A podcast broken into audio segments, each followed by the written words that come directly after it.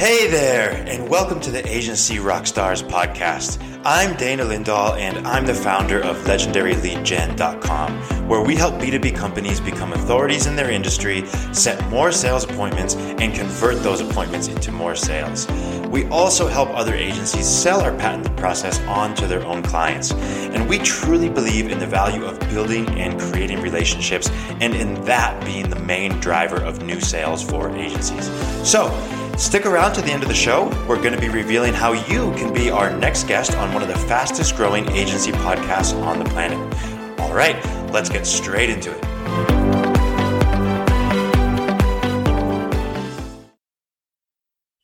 All right, rock stars, welcome back to the show. I'm your host, Dan, and I am joined on stage today by another rock star with a heck of a story. I am excited to dive in uh, to this guy's story. His name is Craig Handley. He is the CEO of an agency called ListenTrust. Uh, Craig, welcome to the show. Thanks for having me.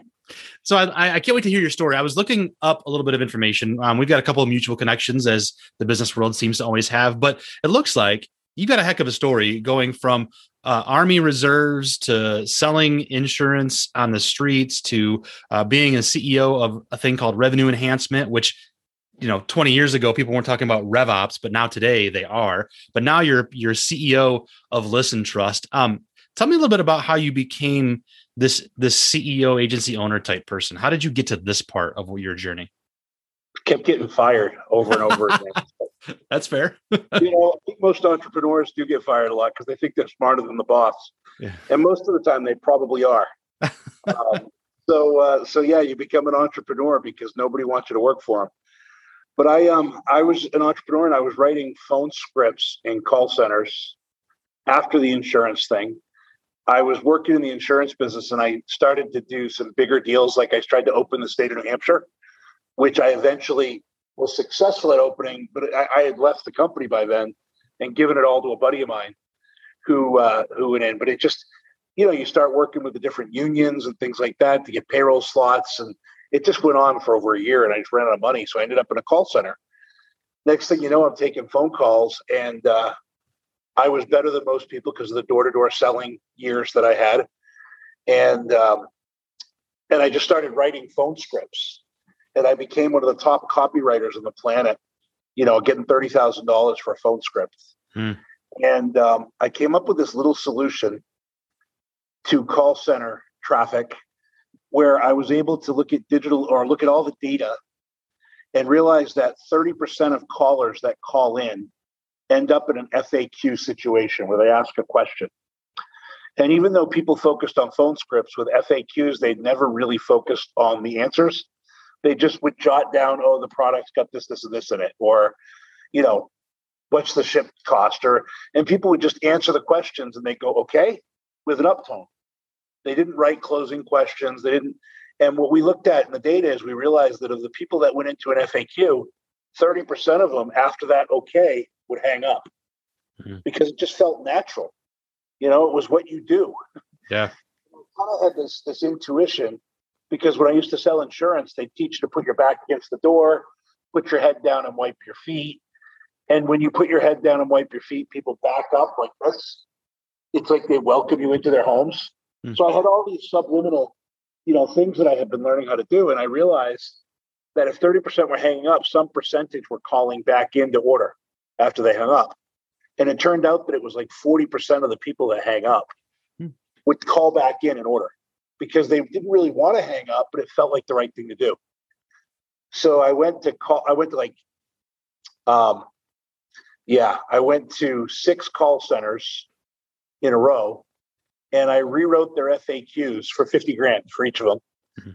And um, all I did in the FAQs was put, so did you need more information? Or did you want to go ahead and make your purchase now? And if they wanted more information, they push like F8 and go back into the script. But I eliminated those 30% of the hangups and the 40% of the callbacks. And so I charged $50,000 to do this for each center. Went to six centers, made those changes, had 300 grand. And I used that money to build my own call center you know, um, and I started with 20 seats and and it almost still wasn't enough, you know, money. Um, but I managed to figure it out and then went on to build ListenTrust, which today has around 800 employees. You know, we do 150 million in sales for our clients. Uh, we invoice around you know 13 to 14 million and do a pretty good pretty good profit based in that business. And you know, and uh, it's been an adventure for 15 years. So yeah. I got through, you know, got into this kind of by by chance. Today, I'm actually trying to sell that business, and I'm focused on being a marketer and being a musician of all things. No kidding. Get out of the business and into the, the business of music, huh? Everything in life uh, can be improved with a good business background. Yeah, absolutely. So, so so now your folks work, and I love how you describe this in in LinkedIn. Um, the ability to make an authentic connection with people in a fast and seamless manner. So, you work with clients to run their phone centers. So, you've got the employees that do that for them. Is that how I read that? Yeah, yeah. We've got employees who do lead gen. Um, we do customer service. We do sales. And my philosophy was always a little different. A lot of call centers, when you call to order, you probably have this experience yourself. When you call to order, they say, What's your name? What's your address? What's your email? What's your credit card number? It's very impersonal because you can't go backwards in building trust. Yeah. And so my philosophy was always to personalize and disarm in the greeting by saying, you know, hey Dan, how's it going? Just wanted to uh, connect with you a little bit. Now I see you're calling us from Michigan. You a Bears fan? yeah, right on. Yeah, well, I'm a Patriots fan, so we're probably not going to like each other very much, but hopefully I do a good job on the phone for you. And I make them laugh, right? They've proven laughter is a hinge that creates a three to 5% increase in conversion, right? And so I, I go through this little 30 second process of connecting. Now I've built some trust with you. And I assume you call to order the product or promotion day, right? Sure. Yeah. yeah. Let's talk about it. Yeah. maybe I've got a few questions. Now I got a couple questions first. Fire away, Dan. I'm your I'm your guy. Let me uh then I'm a walking, talking brochure. Let's kick this off. What can I help you with? And so I just, you know, I just wrote these sales scripts that were different from what a lot of people were doing. And I have this little hinges swing big doors philosophy. I um, I was really successful at it, and so as a result, our call center grew by seven thousand percent year over year. We made Inc. 500, fastest growing private company in America. We were literally number one in the business products and services category, mm. number 27 on the entire list. So we were doing pretty good as far as growth goes, and and it's been great, you know, for 15 years. But I I've I realize now that I'm less operational and I'm more marketing, mm. and so I brought in an operations team, and the call center runs really well without me. You know, I mm. do a couple of calls every week, but and uh, I find that I really can add a lot of value by being a marketer and helping people with their marketing. And of course, um, being creative with that musical brain is always helpful as well. So I, I write yeah. a lot of records do a lot of different things. So that's awesome. Um, so what? Uh, I, I want to talk about music here in a minute because I'm very, very curious about that. But um, you, you talked a little bit about how how you've helped your clients and, and why it works so well. How do you find those right people and scale the business uh, on the back end? Like, how do you make those fits? A lot of it's culture and core values. Early on, you know, I, I was, was fortunate enough to be friends with Tony Hsieh from Zappos and mm-hmm. watch how he ran his business with culture and core values. Um, I met with Richard Branson. I went to Necker, spent the week on Necker with Branson, talked about culture and core values. And I, I some, just ran across the paths, uh, you know, Paul DeJoria, who does Patron Tequila and does the, uh, the, the, the hair, the hair products, you know, and I just, I've met a lot of people who believe in culture, core value, and giving back. And so early on, I developed a great culture within our company, and I started to hire for core values more than talent. Hmm. So we had a series of questions that we'd ask people that were basically crazy questions to see how they fit within our crazy culture. You know, hmm. do they embrace change or do they fear change? Or and, and we put a lot of uh, expectation on our employees to practice and to be good at what they do. And so we um, make sure we hire people for core values first skill level second, put them through some good training. My call center, my business is crazy enough. The book, I, am a best-selling author too. I wrote a book called Hired to Quit, mm-hmm. and the reason I wrote the book is because what we do before we train them on their phone skills and sales skills and product skills, I train them on how to quit. I train them on how to go live their own dream and their own passion. So part of our training program is being is you sit people down and you talk to them about what they wish their side hustle was. Hmm. Then you show them how to make their side hustle a little bit of an income stream. And then eventually the call center job is part time and their side hustle is their full time job. Hmm. And then eventually they're able to leave the call center and just really live their passion. And so um, that's how crazy our business is. So, from a hiring standpoint, you got to find people that aren't afraid to dream, that aren't afraid to go after the things they want. And it's really less difficult than you think it is. People just need somebody to believe in them. And so by believing in people, we tend to get the cream of the crop. You know, and we have about a 24% turnover year over year, but really 20% of that is people we ask to leave because they're not they're not fitting in with our culture or core values. They're not trying to quit. So they're not going through the practice sessions we want them to go through and the different things that, that we expect of our employees. Hmm. So um, we have a pretty good group of people and they work hard. Yeah. So, so that, that answered my question. And like your turnover, 24%, most of them you're asking to leave. So the ones that you're teaching to quit and you're showing them how to have their side hustle, they're finding fulfillment in that, but still working for you and kicking ass on what they're doing. Yeah. The other four to 5% of the ones that go out and open a restaurant we had a lawyer work for us. I taught him how to do a podcast, and he interviewed other lawyers. And he asked every lawyer on his podcast, "What? Where's the hole in the legal environment here in, you know, city state?" And after four months, he went and hung out his own shingle, hired his own staff, and every lawyer he interviewed and created a relationship with through the podcast referred the whole. You know, that business got referred to him, and he had a thriving law practice within six months. Man, but I'm like, awesome. I don't believe anything should take two to three years to build. It should it either is going to work or it's not going to work. And and there's ways to shortcut everything in life if you just creative enough. Yeah. Uh, so speaking of creative, tell me a little bit about your music. We'll get to a couple other questions here in a minute, but I want to know about your music, Craig. Um, what do you what do you what are you doing? What do you write? How, what's your style? Write a lot of pop, a lot of rap, some country. You know, um, I can sing and rap myself, so I really got into. You know, I've always written music, and uh, I had an album I kind of worked on and put out in 2014, I think. Yeah, somewhere around there. 2010. I don't know. Time goes by so darn fast.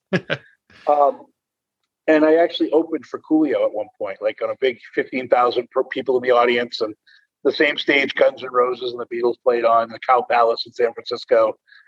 Good times, you know, had fun doing it, and uh, always written music. But throughout my marketing time, I started to write jingles and as an affiliate, for example, my jingles would convert like crazy. So if someone liked it, I got this kind of digital mindset where if someone liked, shared, or commented on a video, we'd offer some promotion, save 20% at xyz.com to try out our dog food, you know? And uh, the videos became, they kind of went viral. They got shared, they got talked about, you know? And so when you buy media to just drive traffic to a video, if you have a team like a call center team that can follow up digitally behind the content, you can sell a lot of stuff. So I started writing all these jingles and doing really well in creating revenue for the jingles. Um, and I just, you know, I, my COO came into my office and he makes 300,000 a year and he goes, I quit. I'm buying a golf course. He goes, you should quit too because your passion's music and marketing.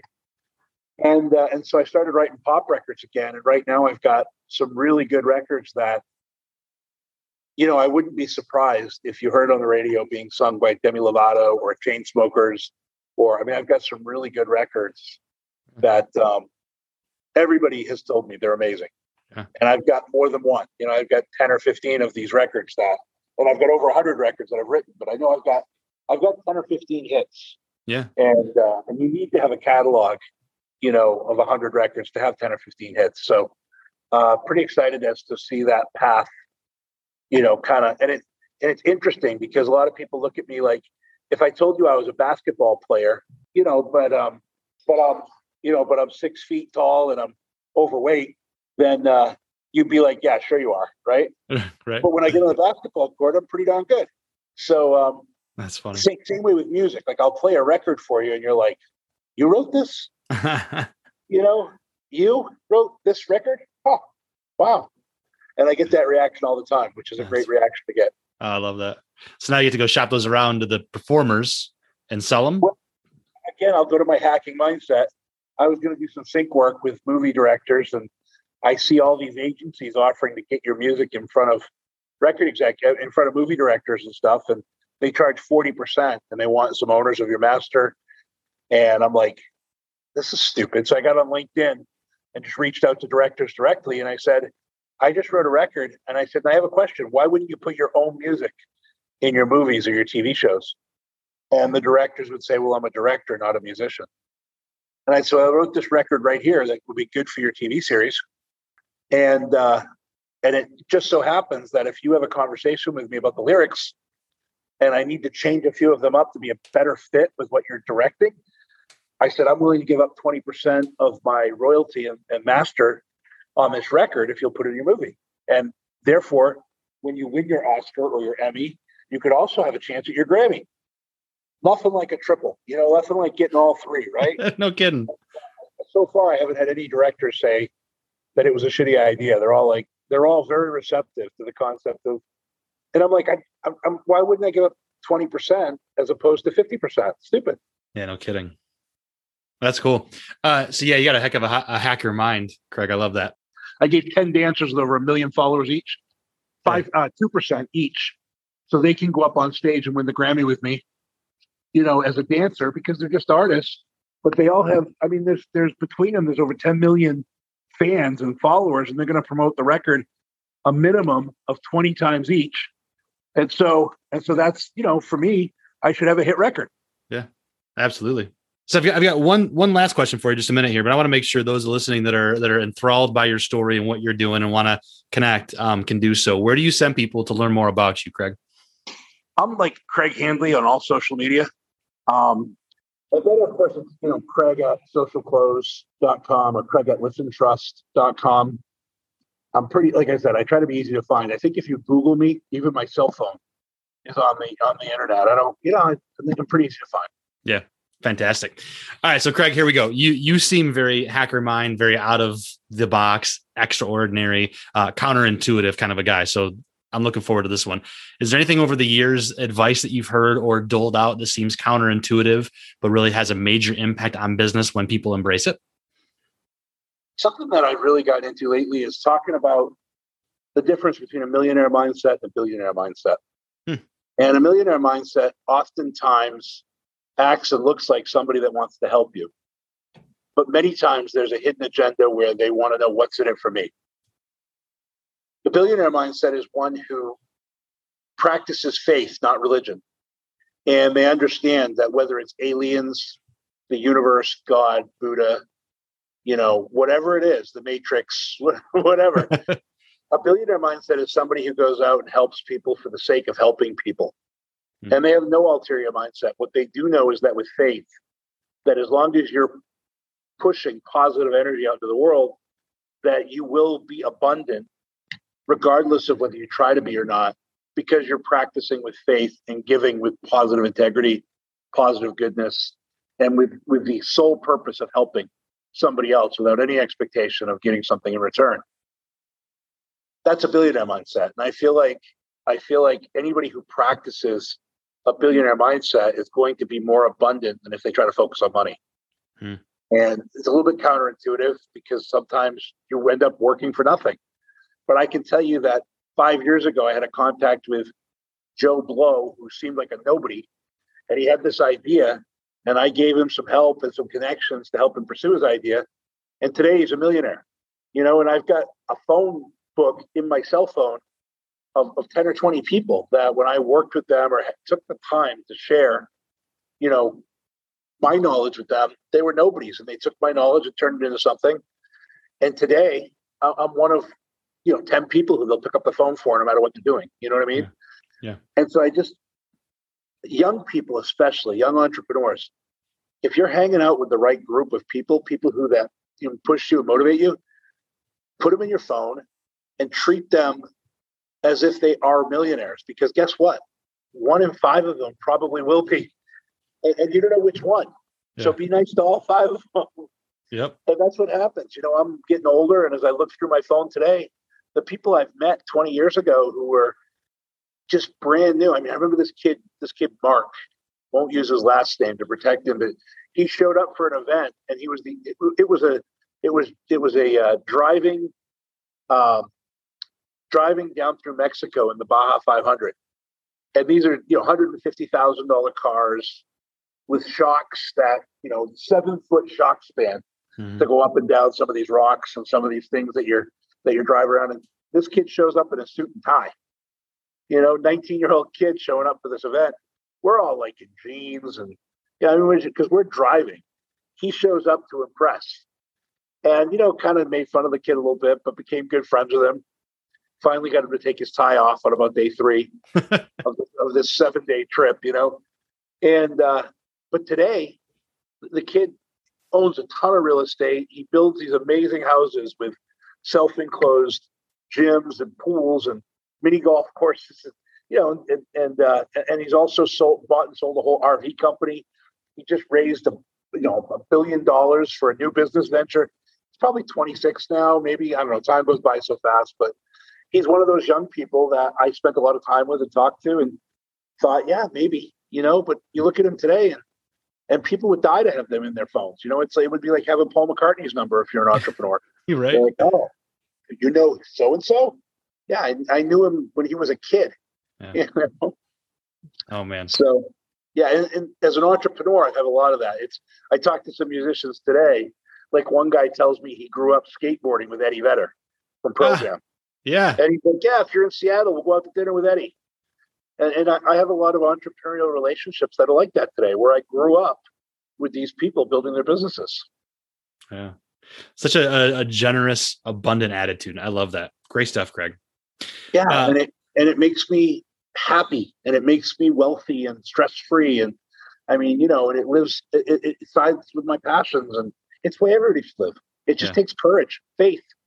I get I talk about it all the time. People practice religion, but they they refuse to live with faith. Hmm. If you want to be religious, do what you love, help other people, and stop counting your money. Just, you know, I know everybody's going to pay bills, but if you just have faith, you know, you'll probably be fine. Yeah.